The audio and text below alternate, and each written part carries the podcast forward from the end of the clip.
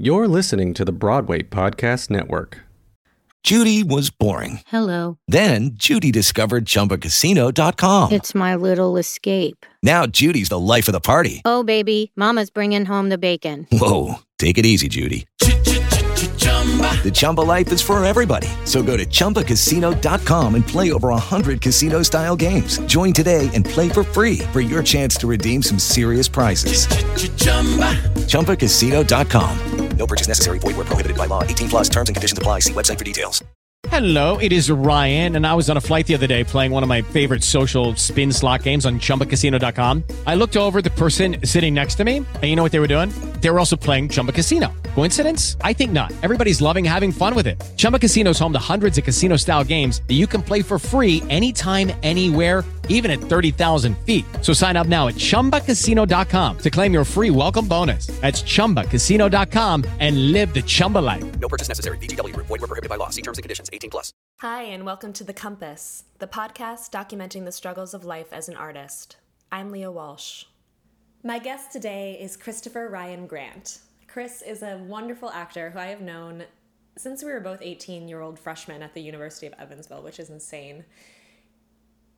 He's always been a really exciting performer, and I have had the pleasure of watching him grow in that realm and just um, as a person in the world ever since then. We both went to grad school separately after Evansville, and then he's been in the city. So it's been a lovely thing. I'm so grateful for that. That I have so many people who who knew me at a really young age who still live nearby. We get to see each other's work. We get to see each other's lives and families, and that can be so valuable, especially in a city that can feel really anonymous a lot of the time.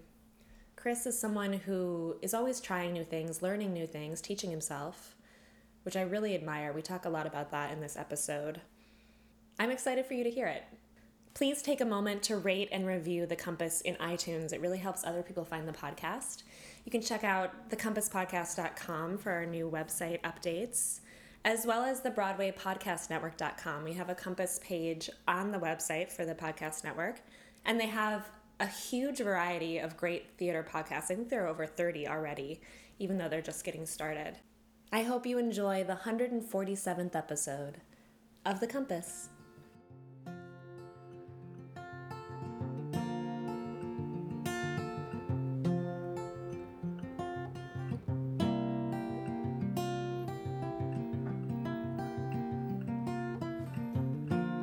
The question that I always start with Give it to me. what do you do to try to keep from going to the dark side as an artist?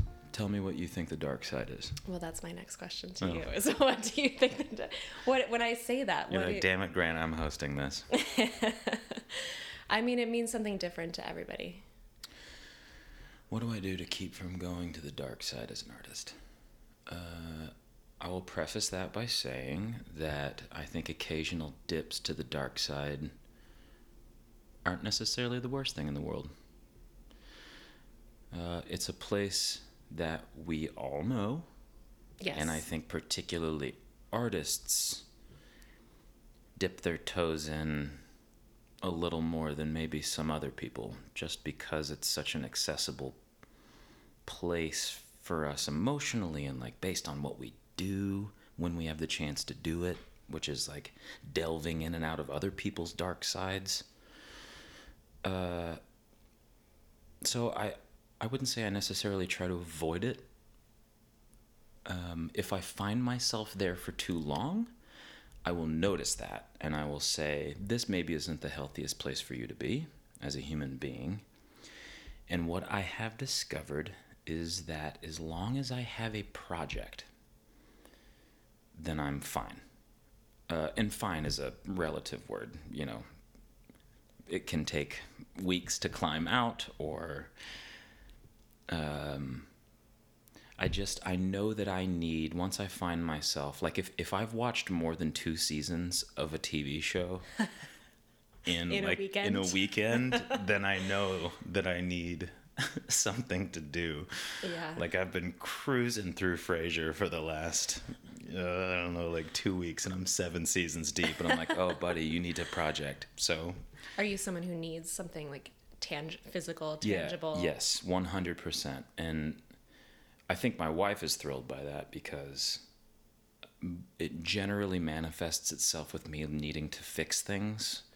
Like if things feel broken in my career or personal life, I have to fix things physically. So like so psychological. Yeah, it's it? crazy. For me, it's like organizing and weeding things out. oh, Gives organ- me a feeling of control Marie. Kondoing my entire Yes. apartment. Organizing is my fold favorite. my socks and Oh, underwear God. within an inch of their life. Oh, I love it. and I'll take 45 minutes to fold the laundry just so I can get the creases and like Well, and now as a parent, I like daydream about having the time to weed out my closet I can only imagine. and not do anything else. It sounds like a luxury. To I can only imagine. um, the the kids thing we can get into later. I know we touched on that the other night at the bar, but um, yeah, it generally manifests itself like I put chair rails in my entryway. Like I rent an apartment. I do not own an apartment. I have no business doing any of these things. Um, but I went to Home Depot and bought some lumber and bought a saw and like just added a really nice chair rail in my entryway and then repainted so that I could have a two tone entryway. and I built these 8 by 10 bookshelves in my bedroom out of pipe. And now the project is, uh, because it's been going on a couple months now, um, is totally redoing my living room. Selling all of our furniture, disassembling every, because I've been in the same apartment for 10 years. And oh my gosh. Grace and I tried to buy a couch about a month ago, and there was this massive, just cluster nightmare of events that happened. But we ended up like almost having to sue this company. Um, but we had this giant hole in our living room where our couch used to be because we got rid of our old one to get this new Right. one. And I sat there literally for about 40 minutes one day, just standing stationary. And I said, no, we're doing the whole thing. Get we're getting rid of everything. I'm changing the whole apartment. And my wife is like, oh god, here we go again. He does this once every year. This is a tangent, but when your wife moved in with you, since you'd been in that apartment for Yeah. so long, yeah. what was that transition like to make it both of yours? It's an ongoing conversation. I tend to be a little bit of a control freak. Uh, but luckily, Grace is on a different planet. She is like a genius. Sh the things that are running through her brain aren't for the rest of us. like the rest of us live down here, and she is working on a different plane of existence and it. figuring out massive problems. So she doesn't really care about Okay. interior design, which enough. I love, but she does have these like crazy. Every once in a while, she'll be like, she'll put her foot down. She'll be like, "No, I want this apron from the '60s hanging in somewhere," and I'll be like, "Okay, I'll make it work." but usually, she kind of just lets me have free rein in the house, which is nice. Um, so going back to the Yes. the question you asked me about what is the dark side, The dark side of the force. I think we can all all recognize that feeling, that kind of general depression or low Malaise, points, low yeah. points as an individual. How do you, how does it manifest specifically?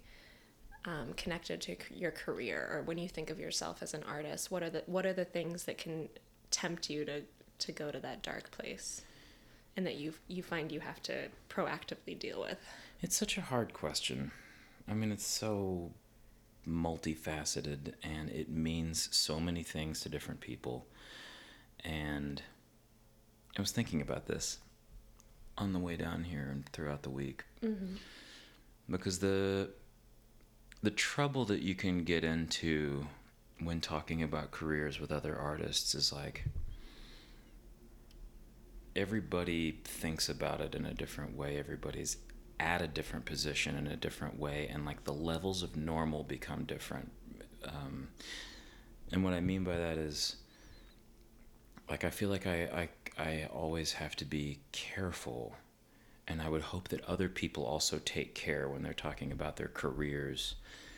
Um, because what looks, what feels like unsuccessful to me, to somebody else may look like crazy success.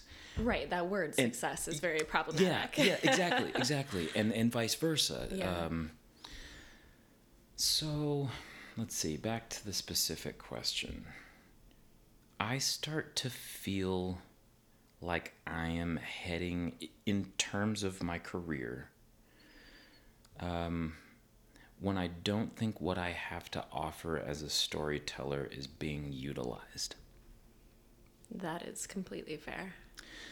Uh, I mean, I will say that I have been in the last five years have been just incredibly lucky, and there's like a culmination of hard work and events and just sheer blind dumb luck that have led me to kind of find this niche that has kept me for better or worse pretty gainfully employed in the art that I have worked my entire life to pursue. But that being said, like a lot of that time for like vast swaths of not doing shows and things like that are filled with my day job has become voiceover work. Mm-hmm. Now, You were yeah, you were saying before we started audiobooks has been really yeah, great for you. audiobooks. Have you been doing like commercial voiceover stuff too? I have a f- I've done a few commercial. I mean, the sheer magnitude of like audition versus booking is yes. like I mean it's no, I know, no. crazy. Um, I fail way more times than I succeed, but you know, to somebody in the business, that that can seem like uh, it counts, or that it's you know that it's still art in a way, or that it's still part of the business. Right, you're using those skills in some way. Kind of. Right. the reality of that is not very um it's not very real Similar, yeah. yeah. I mean, it really is a day job. Uh, and it's such like a spotty day job that I more often than not find myself with a lot of downtime that I try to fill with everything that I possibly can. But, you know, when I say using my what I have to offer as a storyteller, hawking a product for you know some fabric softener or uh, reading a please i hope you don't listen to this podcast nicholas sparks but reading like a nicholas sparks book which is just garbage is not my idea of an artistic endeavor. Right. do i get to sit in a booth and read a book and get paid for it? Absolutely. Is that awesome? Absolutely. Am i fulfilled in any way creatively? 100% not. Uh, so i don't know how i got off on that. One of yeah, one of the things that can lead towards the dark side. yeah Not it- not being utilized right. fully. Yeah uh, exactly. So when i'm when i when i'm when i'm in a period of months or or you know sometimes even longer than that without doing something that really matters to me that's when i can start to feel like what am i doing with my life? Why am i um, wasting my time with a pursuit that doesn't matter to anybody? How am i fulfilling myself as like an activist Uh, in art how can i make something that matters to people and not just this like commercial endeavor that pays the bills but then again you have to pay the bills Yes. That's the conundrum. yeah What sort of outlets ha- have you found to keep yourself creative in those in between times? I was told by an acting teacher on our maybe first day of grad school. Ron Van Lieu like gets everybody in the thing and it was one of the few things that I ever disagreed with him saying. But like on day one, class one, first year, he was like, if you can do anything else, do it. I hate that. I hate it so much. Because actors are sometimes the most capable people of doing anything else. One hundred percent. The sheer can do all the magnitude of our friends that are like multifaceted, multi-talented people. I, I, I find it just one of the most short-sighted, myopic things that you could possibly say. And I I, get, I understand what they're getting at. I get the impetus. Yeah, I that understand. it's extremely hard, and all of these Sure. tor- torturous parts of the business that we're talking about are not something you should go into lightly. Right. Right. I, I, I, understand that. and maybe to like a how old are we? What twenty one or 22 Mm-hmm. year old mind like that. Part of that can maybe make sense in a in a you know really drive and strive for this sort of way, but. I've always been a person who has so many other interests besides just acting. Acting's my favorite. I love doing it. Uh, but I've always fancied myself as like a kind of raconteur. I mean, I I do a lot of things, none of them well. It's the Gemini in me, is what my wife would say. I don't really believe the stars care about who we are or what we do, but uh, I love how you put that. Uh, I, I flit. I flit around and I find an interest that will hold my interest for a couple of months and then I do a deep dive I do a deep on. dive. Yeah. Like and having having Grace around has actually been fantastic because she's been a they're all artistic endeavors. Um, I'm not like except for the time that I bought an algebra book online because I was like I need to do something logistical that I can finish and be done with. How long did that last? Uh, literally two nights. Like I worked on some problems for two nights in bed with this like algebra study book, and I was like, "Well, this is this was a terrible idea. This is a huge mistake." But because of her, like she needed a journal, so I learned how to bind books. Or on our second date, and she likes to tell this story because she was like, "You needed to pump the brakes, man." I was like. I made her a Walt Whitman finger puppet and then a long series of finger puppets for like certain famous poets. Only one got made. I had seven in line, but I like made her a box and like this great Walt Whitman finger puppet. And she's like, "You're a weirdo." Uh, but like, so I'll, I'll start all Spoiler these- alert, they're still married. Oh, we're still married. it all yeah. worked out. Yeah. I'll start all these like crazy. You know, I I love making jewelry. I um, we talked about fixing things around the house, but um, yeah, like I I want to find a place where I can like smelt. I've Mm-hmm. been thinking about like I've been buying a bunch of rocks and chains, and I want to start dipping them into like gold and silver and I like building that. necklaces and things. I make her a bunch of jewelry. She's it's always like, what is, what could I make for Grace? It's your love language. Yeah, it's my love giving. language exactly. but uh, mostly it's plans. Like I always have grandiose plans for things. I was gonna build our wedding rings out of wood that were like native to our home states.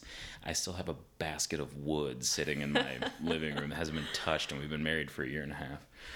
So there's a lot of like projects around, but they're all centered around art. And then you're a musician as well. Do you, is that something you still? I am Still an do? actor who happens to play some music. Okay. I now know. I used to think I was a musician. It's you're married to a, a I- hardcore musician, so And her I understand that. Yeah. Uh, Like Incredible. I, I now know musicians, and I would the only thing I would ever claim to be in the way that they can claim to be musicians is be an actor, because it's the only thing I put in the amount of time that Right, they the hours. Yeah. So I play guitar not particularly well, like enough to maybe I had a band in grad school, but we weren't very good.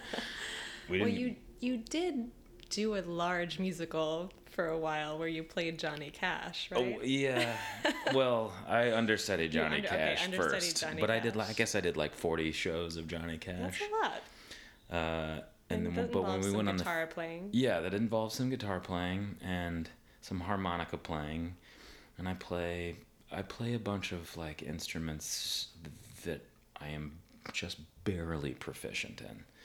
So I wouldn't call myself a musician, but I enjoy playing music.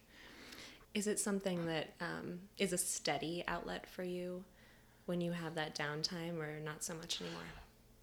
Practicing is. Yeah. Yeah, I love practicing. I like practicing anything. That's the thing. I love it when I have time. My dream is to make enough money that I don't have to do anything and I can just practice all of these things. And I build these crazy schedules in my brain where I'm like, you have to write. I want to be a writer. You have to write for an hour uh, in the morning, an hour in the afternoon, an hour in the evening. You have to practice guitar for two hours a day. You have to, all these things, and I never adhere to them. But I do, I There's something exciting about setting those goals. yeah. Yeah. And I think it's necessary because otherwise you're kind of just watching seven seasons of Frasier in two weeks.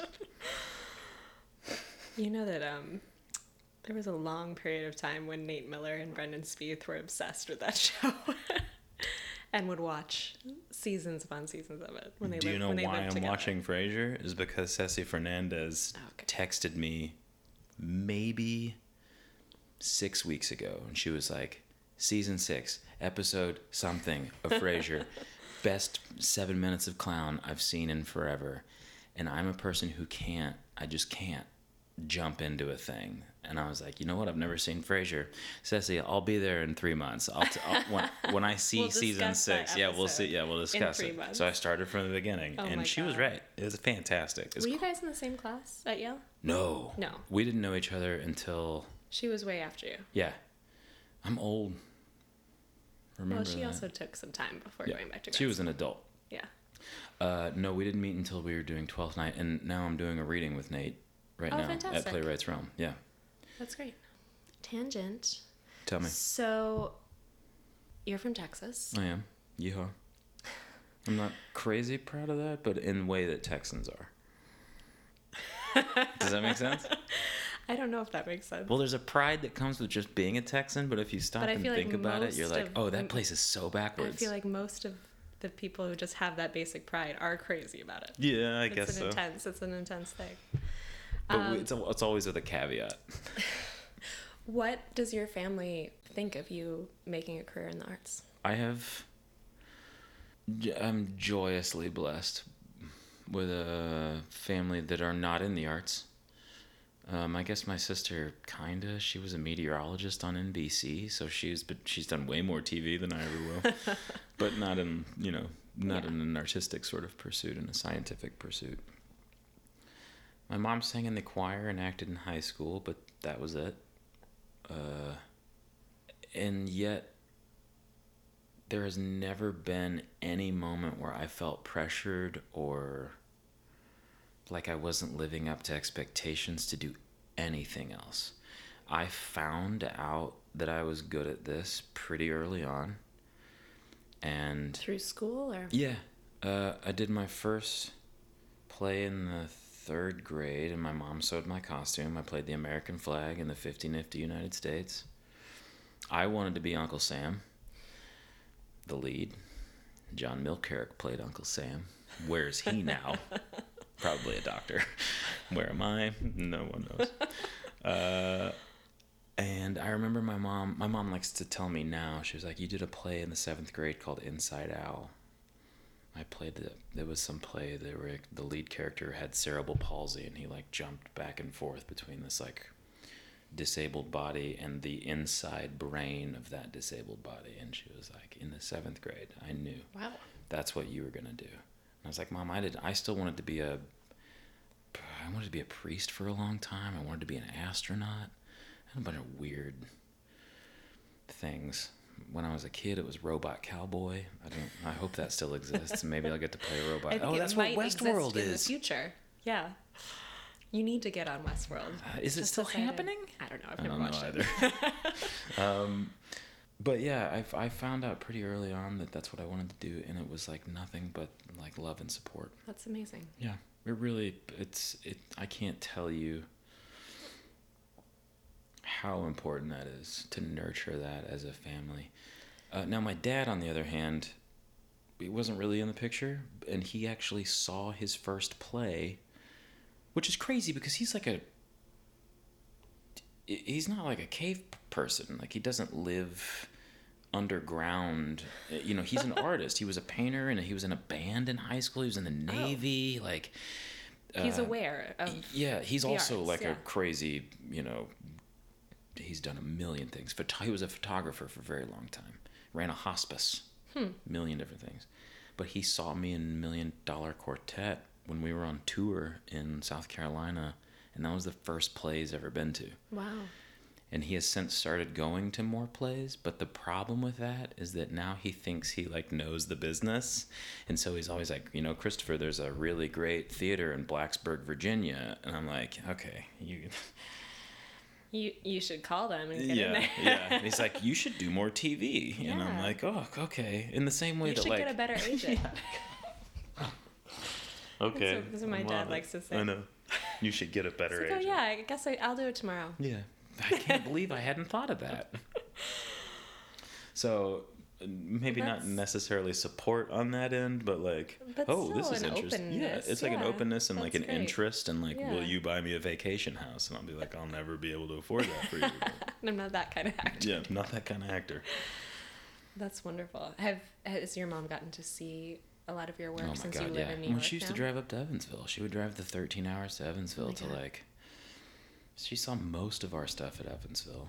Uh, she's been to New York three times now. Once with like my 90 year old grandmother in tow. Um, That's I, wonderful. Yeah, I've since like relinquished her from the pressure to you know travel to see everything. Like, I'll tell you when it's really needs to happen, Exactly. yeah. It's like now that I'm, I feel like a very like middle class like career, you know, just working class artist and actor. I'm like, I'll tell you when the big stuff comes up. Uh, but yeah, I mean, from the from jump, she was never like, maybe you should try something else. That's wonderful. Yeah, it really is. Step into the world of power, loyalty, and luck. I'm gonna make him an offer he can't refuse. With family, cannolis, and spins mean everything. now, you wanna get mixed up in the family business. Introducing The Godfather at ChumbaCasino.com. Test your luck in the shadowy world of The Godfather slot. Someday, I will call upon you to do a service for me. Play The Godfather now at ChumbaCasino.com. Welcome to the family. No purchase necessary. VGW Group. Void where prohibited by law. 18 plus. Terms and conditions apply. I know you've been doing a lot of work the last couple years with the mobile unit at the Public Theater, which is they do a Shakespeare play and they travel it around to different public institutions, prisons, what else? women's Hospitals. shelters, um, homeless shelters. And, yeah, do free uh, performances. It's really amazing. uh, just anywhere there's an underserved community uh, that doesn't have the means to either travel or take the Mm-hmm. time off of work. Uh, even places that you know don't have any sort of, I mean, real like deserts, uh, art deserts which there are. It's crazy to think about living in this city, but there, you know, just on our back doorstep, there are people that you you can't get out of prison to go see a show. Well, you use that phrase, which makes me think of food deserts that Yeah. they talk about, where you can't get any fresh food. Yeah. and that exists in the city. Yeah. In, so in, in yeah, it doesn't it doesn't surprise me that there's an art desert as well. Uh, yeah, I've done five mobile unit shows. Um, Stephanie Ybarra, who is a classmate of mine at uh, drama school, who is now the artistic director of Baltimore Center Stage, she got me an audition, and then it took three or four auditions before I finally got cast.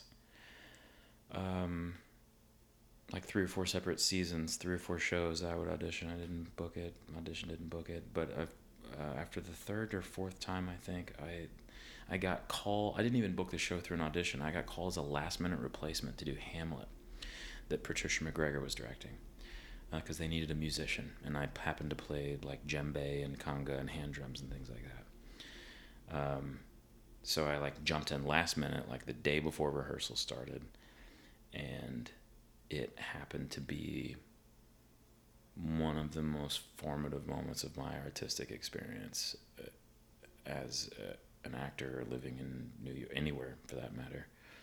And I was like, I, I want to find a way to do this. And so I kept pestering and pestering and pestering them. I was like, every I didn't have agents at this point, um, so I would call Stephanie and I would say, hey, please call Heidi and Jordan. You got to get me in for this. And then I did another one, and then I could call Heidi and Jordan and say, please, please, please, please, please let me keep doing this. I don't care what it takes. Because to me, it was the perfect blend of activism and art. And it meant something. It, felt I I felt like I was contributing something, which can sometimes be hard when you're uh, kind of like just you know living in this commercial artistic world or like doing stuff that you don't particularly care about but the mobile unit was a huge and formative experience, and I. I'll, I'll anytime they call me, I'll, I'll drop anything I can to do them. I have never been involved with them, but I've I've loved going to see the shows because it's the kind of Shakespeare that I feel like I grew up doing. An hour and a half. well, just like Stripped down. you know, some a bench and some Yeah. props. And roll out a carpet, and have Yeah. a box full of props. It's the kind of theater that I love doing, Nine actors. and that that kind of um, Guerrilla. the kind of audiences that I uh, spent a lot of my career performing for. Did you learn anything um, through those experiences about how you might go about organizing and producing that kind of theater if you wanted to in the future? Oh man. I have had to come to terms with myself as an artist, as a human being. As you, m- you don't have the producer gene. just that is fair. I don't. It is hard.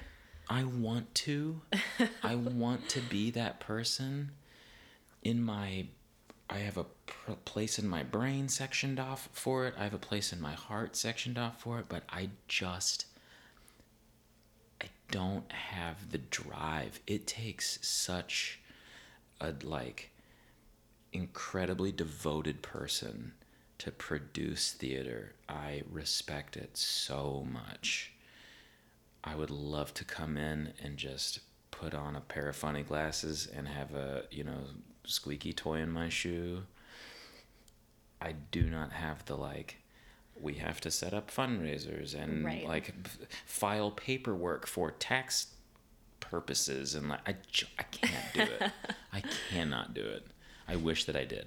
Can I ask, is there anything different about the way that you approach Shakespeare now There's a way there's a there's a difference in the way that I approach all theater now. Since, since working starting on those shows? absolutely. Can you tell me a little bit about particularly shakespeare i'll say that because that's a good place to start in that it is um, it is not an academic pursuit. It is not erudite. It is not meant to be read. It is meant to be listened to watched or performed. And you know, we went to drama school and we spent a lot of that time working on like classics. And that's a big part of our training. And if you, I got stuck on um, like perfectionism in the verse. And I'm like, you know, The it's all yeah, yeah. The I love, and I still to this day love lexicons, but that's just because I like researching things. I just like looking stuff up in books.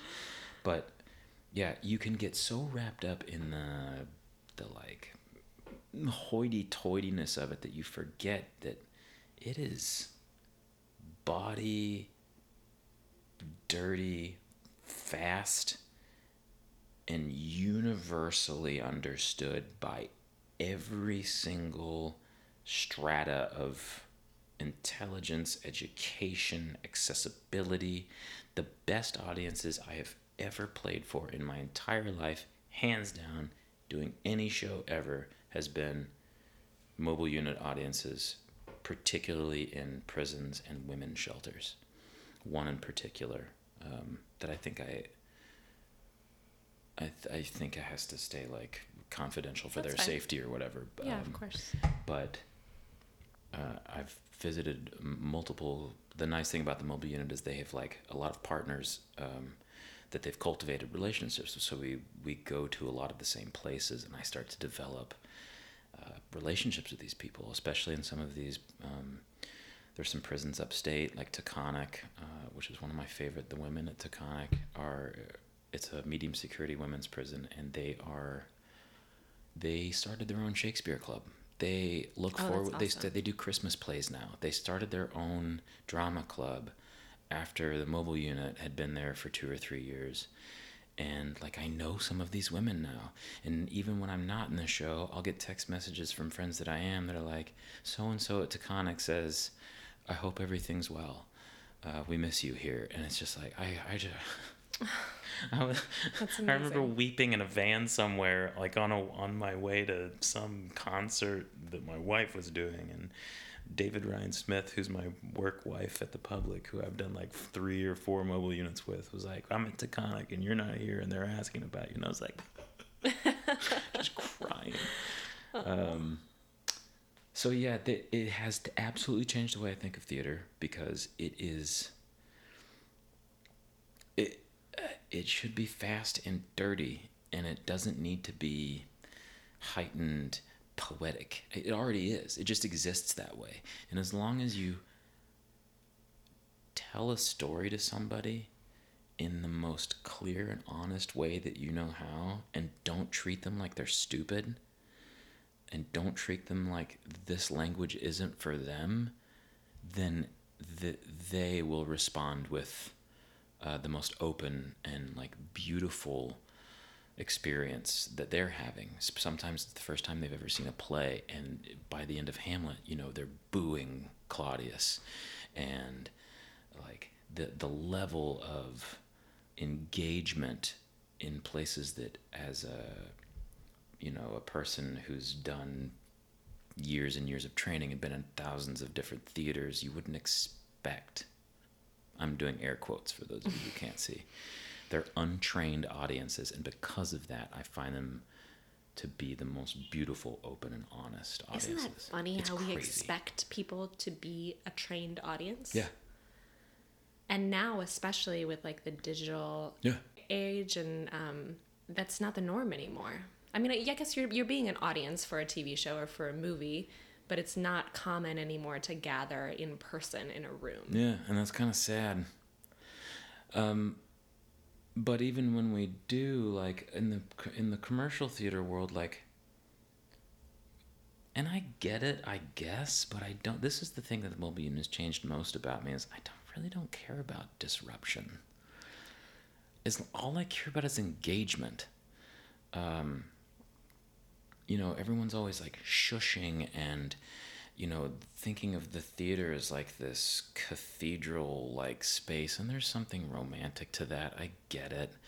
But I'd rather be doing it for 35 people in a cafeteria with a flickering fluorescent light if the people that are two feet away from me are in it to win it and not just sitting in a dark theater disengaged Yeah. and like judging from afar you know it, it's just Well, a that's what we've both did done shows with Three Day Hangover, Yeah. which um, Yeah. a friend of ours, theater company that did classical plays in bars, which unfortunately is no longer now they run New happening harmony because they moved out of the city. But um, those kinds of like untraditional spaces and immersive theater, I found probably the, the that's the style of theater I've done the most since school, Yeah. and the one that I love the most. Because you're in with the people, Yeah. things are surprising. they're alive usually it's not electric stuck in their seats. yeah Yeah. and people are and because of that they're like they're engaged and it, it hones your craft as a storyteller Mhm. like if you're not doing your job very well they'll just get up and leave And you can see it. Yeah. There's no. Yeah. The lights aren't Yeah. dark. i love that because that You can makes tell when they're bored. right that cuts your teeth Yeah. that makes you like okay how do i re-engage? Because i can't be on autopilot. And that's honestly for those of you who aren't in the arts that are listening to this a lot of times actors are on autopilot. They're just going to this is their i know i don't know tell i know. secret. they're just going about their day and they're doing taxes while they're in a scene. I've done taxes in my head while i've been on stage before. But you can't do that. And it's an, it's a disservice to the audience when you're doing that. And uh, the mobile unit has like really clarified the the way I want to tell stories and who I want to tell stories to. That's the big thing. It's who I want to tell stories to. I'm tired of rich white people golf clapping their way through. Uh, I, How are you um, proactive about finding opportunities for yourself? Things that fit into that category of like these are the kind of things I want to do, or um, why do you guys have to ask questions that make me feel bad about myself? or you know, the agent system isn't perfect. the agent system's How- stupid. How, what are ways that you can try to be proactive as an actor in this city? Um, I think the most important thing is to maintain a community of people that do things better than you. I am not a producer, um, but I know people who are good at it. Mhm. And they generally, I tend to seek out the people that care about the same sorts of theater that I do. So I maintain relationships with those people and I find out when they're doing things like making wonderful podcasts and bug them for years until they let me finally relent and let me know. uh, I'm not a writer. I wish I was. Me too. Uh, but, and, and maybe I will be. I'm not shutting that door. I've got a lot of projects that I'm working on. practice two hours a day. Exactly. Yeah, two hours a day. And the writers are like, try waking up at nine and write until six, you fool. Two hours a day. Um, but I, I'm, I try to like seek those people out and I say, I love what you're doing. I want to be friends with you on like a personal level. And I also want to work with you on an artistic level. My wife has been elemental in that because she is a writer and she's like hooked into that downtown scene that I love because they're just doing non-traditional things. I try to keep abreast of like if I see something, I find out who the people are that did it and where they came from and and then I start freaking out about them. Like uh, I saw Geoff Sobelle's home, and I was like, "This is incredible." Oh, you're a pig iron guy. Oh, uh, who are all the other pig iron people? Oh, they have side th- theaters. Uh, oh, fiasco. Uh, you know, all of these things that I I see. I then try to cultivate relationships with those people. Um, so that I can hang out with them. And even if they don't let me do their stuff, I just want to hang out with them because maybe I'll learn something cool. Yeah. So that's like, I think that's, I That's wish that. I did more. No, that's a great way to go about it. I I find one of the things most frustrating about this industry is like the layers of bureaucracy between the artists, you know, like and so if you can find your way into the communities or um, you know, people talk about networking and stuff, which just sounds so fake, Oh, but like so gross. actually forming re- meaningful relationships Yeah. with It's really just finding somebody you think is cool and being like, hey, I think what you do is cool. We should hang out. so often there's so many walls put up between people and it's so frustrating. But that's put up by people that we shouldn't care about. We don't put, we it's should. all about money. I know. All those walls. I know. Um, have you learned anything? Let me start that question. have you learned anything? no. You know what I've learned? And you've known me for a long time. This is one of the most formative thoughts that I've, and of course, you know, of all of the major monotheistic religions and beyond that, one of the major koans is like, you start to learn things when you realize you don't know anything. and I thought I knew a lot of things for a lot of years. And I've never been happier than I do now knowing that I know absolutely nothing. I love it. I'm a fool.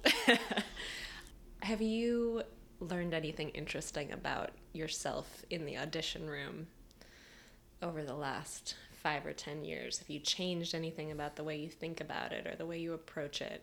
I find I have not made peace with auditioning. Oh. I find it extremely anxiety inducing. If you ever do, you should write a book because I don't think anybody enjoys them.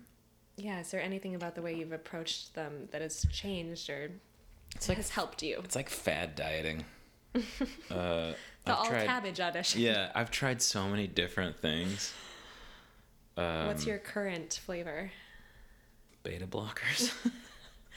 Can you tell me what beta blockers are and how do you get them? Because Uh, I have heard this from other people and I don't know. Well, there's multiple ways you can get you can get black market beta blockers, which is you can get their their prescribed medications that you get from your doctor. And they like is the healthy way to do it. it's heart medication, right? Essentially, Am I wrong? yes. It like slows down. What it does is it suppresses the fight or flight response. Right. Well, I don't know what it does for real. Like I don't know what its actual, actual purpose, purpose, is. right. What it does for actors and why performers use them is because it actually like physically like I can't get rid of the shakes. It doesn't matter how prepared I am. It's maddening. It's maddening. If and so the only way that I learned how to do it is to get pages out of my hand first of all. But Right. sometimes you can't. Sometimes you get an audition the night before and it's like 13 pages of sides. And you're like, what am I supposed to do? You have to have pages in your hands. But when you walk into an audition room, even if you feel confident and your hands are shaking, it's like, no, but this isn't. it's like that's all someone's looking at. Yeah. Or at least that's how you feel. Uh, so no, I say that uh, in jest, but I have taken beta blockers a few times for like That's big fine. We don't need to endorse Yeah, it or anything. We yeah, I'm even not- cut this not- out. yeah. But I'm seriously need to know Um, what they are. I don't take them all the time. I take them maybe one out of every 20 auditions. Like if it's a, you know what I, I take them for musical auditions because I, I'm a singer and I hate singing in front of people. Musical theater auditions give me a level of panic that uh, is unmatched by, I would rather swim with sharks. Do you audition a lot for musical theater? Not often. Uh, I used to a lot more, and then I went through like a five or six year period where I didn't have any agents, um, and so like I wasn't gonna put myself through that. Right. Those weren't the ones Yeah. you were hunting down. right. uh, and uh, I've started to like dip my toes back in because my wife is very big in that scene, and like, you know, it's sometimes in some sort of way it feels like a disservice not to like expand my horizons to everything, and, and Right.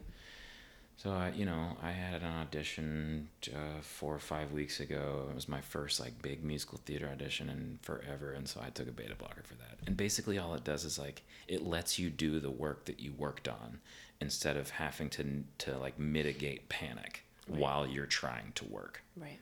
All right. Besides yeah. that, Aside from that, um, this big conversation with Plunkett, who's a mutual friend of ours for a very long time, about how easy it is for us because of what we do to get our ego wrapped up in the work. It's such a particular artistic endeavor being an actor because it is so self centered by nature that it's very easy to have the work and your ego intermeshed in a way that I feel is unhealthy. it's extremely easy. It's so easy. And it's something I have to constantly check in with myself. And one of the things I do before I audition is I sit out in that stupid hallway with all the other people who are doing their stupid things. And I say, This has nothing to do with my self worth. This has nothing to do with how much I've worked. It has nothing to do with my talent. It has nothing to do with how much I love my friends and family and my life. Mhm. It is just an interview. And if I can devoid myself of ego, and if I can devoid myself of importance, like it's just not important. There are bigger things in the world that are important. And that's a little mind trick because it is important. It's our job and we have to, you know, but I have to devoid myself of that. Like I have to play little tricks with myself. And I do believe that actually in like a very big way. I believe that divorcing yourself from self-worth mostly is what I'm talking about. Um, it is very healthy and necessary in this business. But I in the moment I have to play little tricks with myself. I'm like, I don't care about this. Right. I have friends who love me. I have a roof over my head, and I can afford to feed myself. Bring it on. What's next? You know what I mean? And that can help mitigate some of that abject terror that I still feel auditioning as a 36 year old adult human being. Right. it never gets better, folks. With the Lucky Land slots, you can get lucky just about anywhere. This is your captain speaking. Uh, we've got clear runway and the weather's fine, but we're just going to circle up here a while and uh, get lucky. No, no, nothing like that. It's just these cash prizes add up quick. So I suggest you sit back, keep your tray table upright, and start getting lucky. Play for free at LuckyLandSlots.com. Are you feeling lucky? No purchase necessary. Void where prohibited by law. 18 plus terms and conditions apply. See website for details. Do you have any artistic mentors who have been helpful to you in your career, in your life? Oh, yeah. Will I be able to jog any of them out of my wispy, tired old brain? It's okay if you can't. Um, there are artists that I respect and kind of like. I wish that I could model myself after more. You've interviewed a few of them. Um, they may not even know this, but like you know Jesse Perez. So like Mhm. I, I tend to gravitate towards clowns a lot. Um, uh, You know, we only had one semester of clown at Juilliard, and I had wished I wished that we had us too. two years. Yeah, because I learned the you could do- most oh, from absolutely. that class than from anything else. Absolutely. The, I've I've I've learned more doing clown than any other class that we ever took. I'm like itching to take Yeah. one of Chris Bayes' workshops. Oh, you but gotta I do just it. need to save up do the money because Oh, they're pricey, as they should be. Valuable, I get- valuable yes, yes, that's true. but also knock it yeah, off. but I, I gotta start a savings We're plan. artists, yeah, and you have a child, and Yeah. I there there are people, and they're generally multi hyphenates because that's what I find myself like most So intriguing. jealous of, I Yeah. guess, or or like uh, drawn to, is like people that can manage and navigate uh, creating their own content.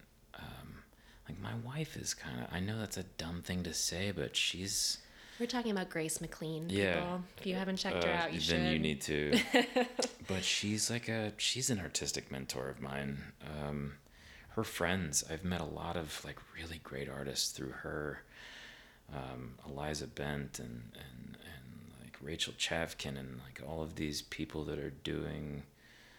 Um, multiple things and building their own stuff that's not the same as Yeah. everything else. If I see one more stupid movie turned into a musical, I'm gonna puke. Um, so those tend to be my kind of uh, mentors. As far as like someone who's like held me by the hand, I mean, I've I've been in a couple of rooms a few times. I understudied him and went on for him, but Bill Irwin is like, I would watch that man read a phone book What did you understudy him in Iceman Cometh. Oh, I didn't realize. I, I went on for him. Oh my god. He had a Bill. I, this may get cut out. I don't know. I hope you don't mind me saying this. He had um, a transient ischemic attack, which is kind of like a mm, miniature stroke. Oh my god. Uh, in the first act of a four-act show, and I. So you went on in I went on in, in the middle of the a show. of a show. In the midst of a show, Ooh. at the end of the first act, I went on for two, three, and four. The understudy's nightmare. Yeah.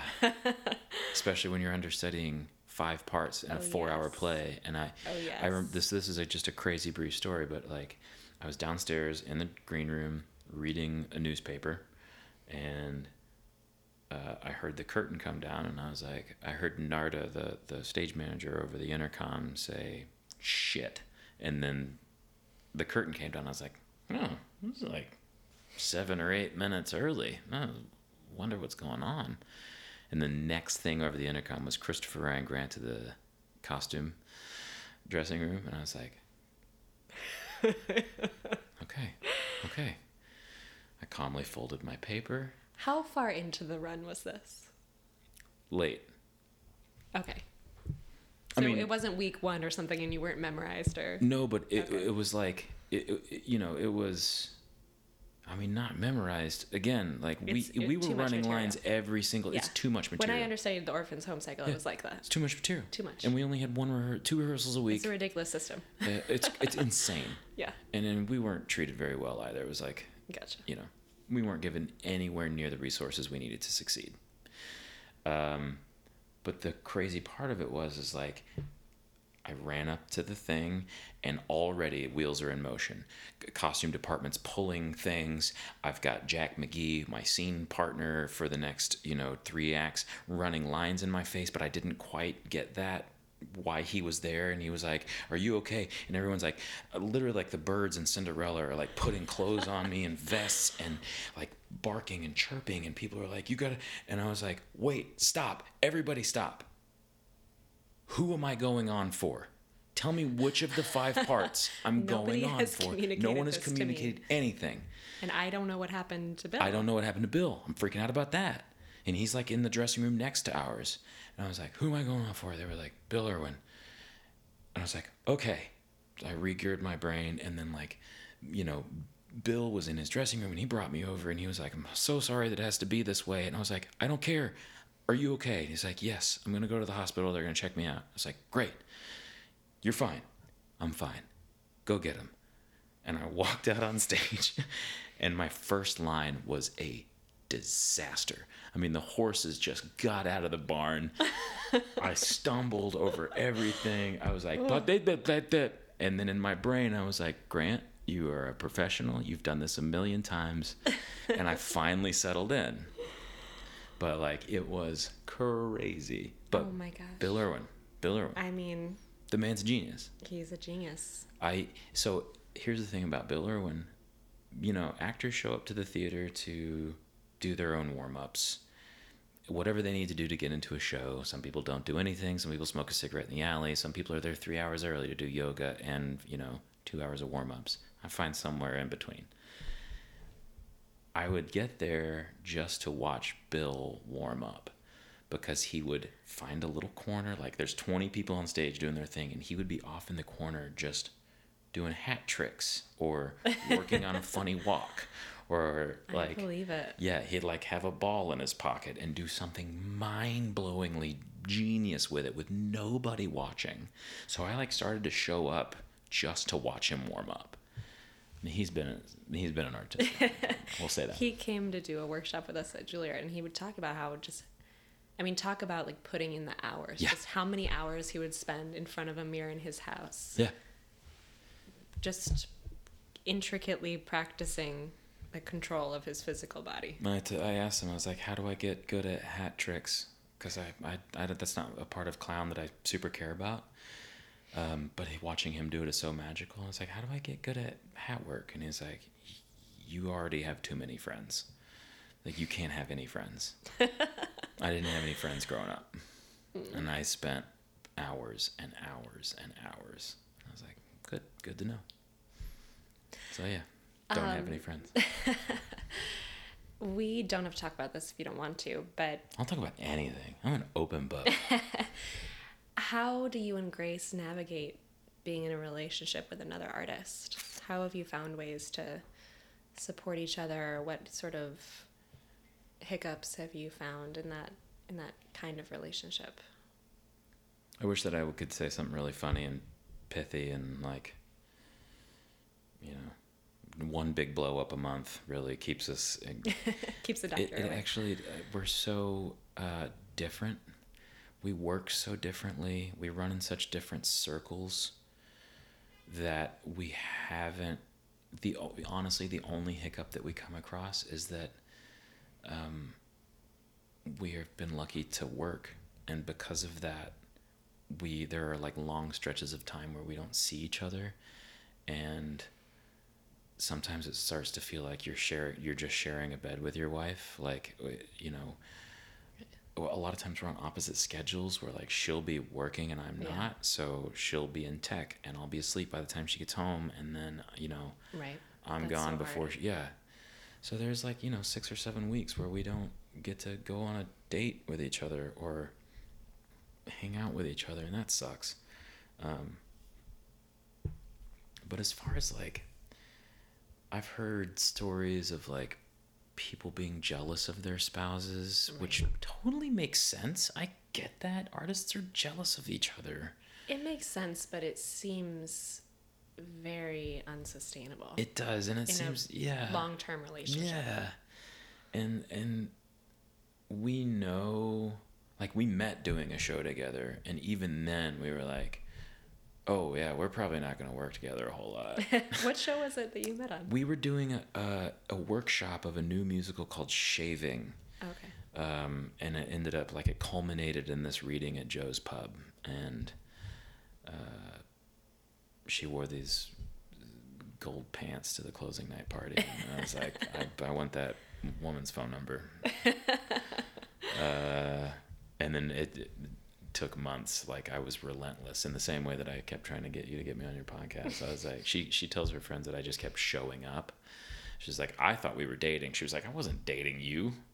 you were you were yeah, hanging I, around. Yeah, you kept hanging around. I was like, oh, we're totally boyfriend and girlfriend. She was like, no. but I kept showing up. I kept showing up, and I wore her down. Um,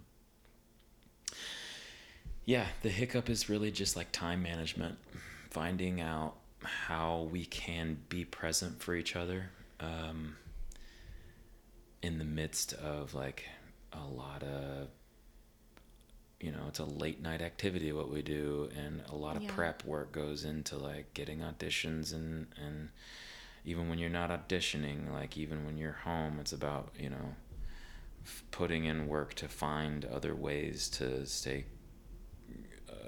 in and around the Yeah. business and so it's like it's finding time for each other but jealousy's never come into it uh, I'm so unbelievably in awe of her and like proud of the things that she does and creates that Yeah. man if I could be half the artist that she is and she would say the same thing about me which is total nonsense and she's a fool uh, but she she somehow thinks that I'm uh, fun to watch on stage which I count my lucky stars Adorable. she's adorable Adorable. yeah I'm crazy about her Is there any large topic that we have not touched on that you really wanted or you were looking forward to talking about? I don't know. I mean, I just I I feel like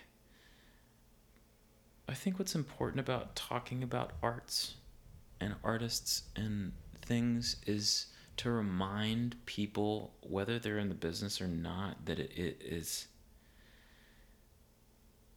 it's it's just work. It's not romantic. it can be but it's um it's important to remember that like just being alive is work that can inform your artistry. And so it's not always about like the job or the thing that it's it's a constant process of just like being a, a good human. And uh, i always said that drama school was more like a human school. It was just like learning to be a better adult and learning to like play a little bit more and be more present as a human being um so i guess i yeah i would just like say that even when it even when you're not working air quotes again that it's it's all part of the work Right. And honestly, that's kind of a heartening way to look at it too Yeah. because it's easy it's easy to fall down that rabbit hole of devaluing yourself Right. when you're not working. that's the ego that's the getting Yeah. wrapped up in the ego and the self-worth part Yeah. and Yeah. my response to that is like remember that it's all work and like listen to yourself and take care of yourself and know that if you need a specific thing to get out of whatever dark hole you're in or funk you're in then like make sure that you and your partner and your friends carve out that time because that is more important than anything else No, that's a good way to look at it. Um, I have two little questions just Give to me. wrap things up. Yeah. Is this like the James uh, Lipton quiz at the end of? Um, no, not that Oh, intense. okay. it's not a lightning round of any All of any gotcha. means. I wish it was.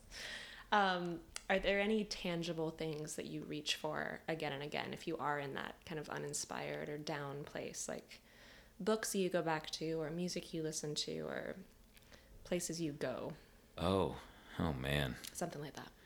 Uh, sometimes you need to get. shake a- off the cobwebs. Well, sometimes you like it helps to get a good cry out. That's true. You know, sometimes the only way to get out of the darkness is to get into the darkness for a second. And so, uh, Van Morrison, um, Into the Mystic is like my favorite, one of my favorite records of all time, and it also just reminds me about like songwriting and work again. Like it's all the I, I try to remember. at. Yeah, I try to remember all the things all, all at the same time. I love a good shower cry. Yeah. Oh, when you get to that point oh, where there's fantastic. you get to the point where you have to cry so much that you can't do anything Yeah. else. Yeah. And you might as well like clean yourself while you do Yeah, it. That's a perfect place. Um, I will always. Uh, I do a lot of collage work. And Yeah, we never even talked about your miniature. oh god, yeah, that's a whole sculptures dumb thing. in the Altoid tins. That's a do. crazy. Yeah, I build dioramas in Altoid tins, kids. I'll I'll post a picture on Instagram. That's very odd. You know what they started out? This is the adorable thing: is they started out as I was wooing Grace. I was. She would tell me her dreams, and I would build her dreams into Altoid tins. That's right. That's Al- right, ladies. That's also adorable. uh, no, I I always reach towards like some piece of little art that I can do and then be done with. Like it has to be small. you get to complete something. Exactly. Perfect. And um, collages are super great for that because I can take an X-Acto and I have like collected. I can't read a newspaper without cutting out pictures and like magazines, and so I have this whole like library of images. What do you usually collage on? I'll start with a blank like piece a- of paper just like and like I'll spread out. A, I I have everything organized and divided by like you know these are um, people doing action poses. These are you know all kinds of different I used to love doing that in oh, it's school. so much fun. Well, Kim Miller still does it, and uh, I know, and I love it. She did the logo for the podcast. Of course she did. She's a genius. So yeah, I'll spread out a bunch of magazines and I'll like just look around on the floor and I'll start grabbing stuff and I can be done with one in like 20 minutes. And it's a little piece of art that I made. It feels good. I don't need to sell it or give it to anybody or show anybody. I just can do a thing and be done with it. And then things feel more manageable. I'd be like, I did that. What's next? And then I can incrementally like step that up and be like, what's bigger? I can do a bigger project. Yeah. That's what I do. And then the final question is Have you seen anything recently of any art form that you want to recommend? Ooh, Friends stuff, big stuff, whatever. man. Uh, slave play. hmm Did you just see it on Broadway or did you see it at New York Theater Workshop? I saw it their invited dress on Broadway. Oh God, New York Theater Workshop. It just says a theater. Their underground space. Um, my f- wife is friends with Eliza Bent, who was doing a show that Ceci Fernandez was w- in. Uh, I, I'm not gonna remember what it's called. It was a, oh, now. Bonnie's Last Flight. Okay. No, it was like a couple yeah, months ago. Yeah, I remember when she was doing it. I didn't get Yeah. to see it.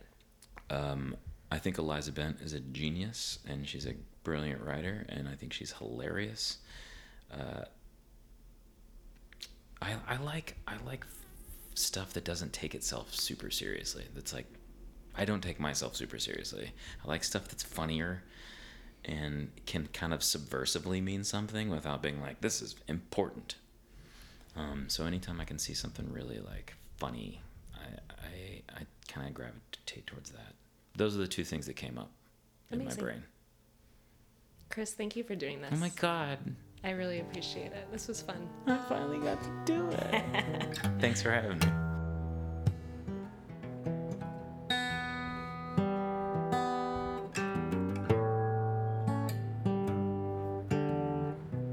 Thank you for listening to the Compass Podcast. If you find these conversations valuable to your life as an artist and would like to support the ongoing production of The Compass, please consider becoming a patron at patreon.com slash the compass podcast.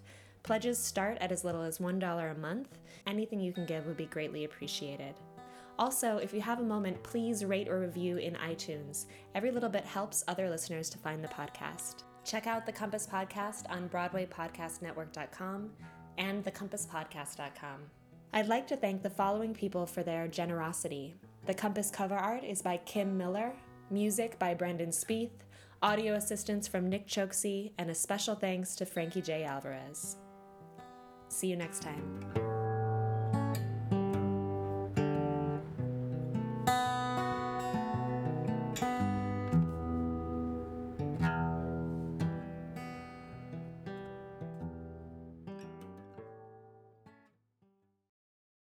Hey, it's Leslie Odom Jr. here on the Broadway Podcast Network to tell you about the Rise Theater Directory, a program of Maestra Music. Rise is a national online resource designed to connect and empower backstage and administrative and creative theater professionals from underrepresented backgrounds.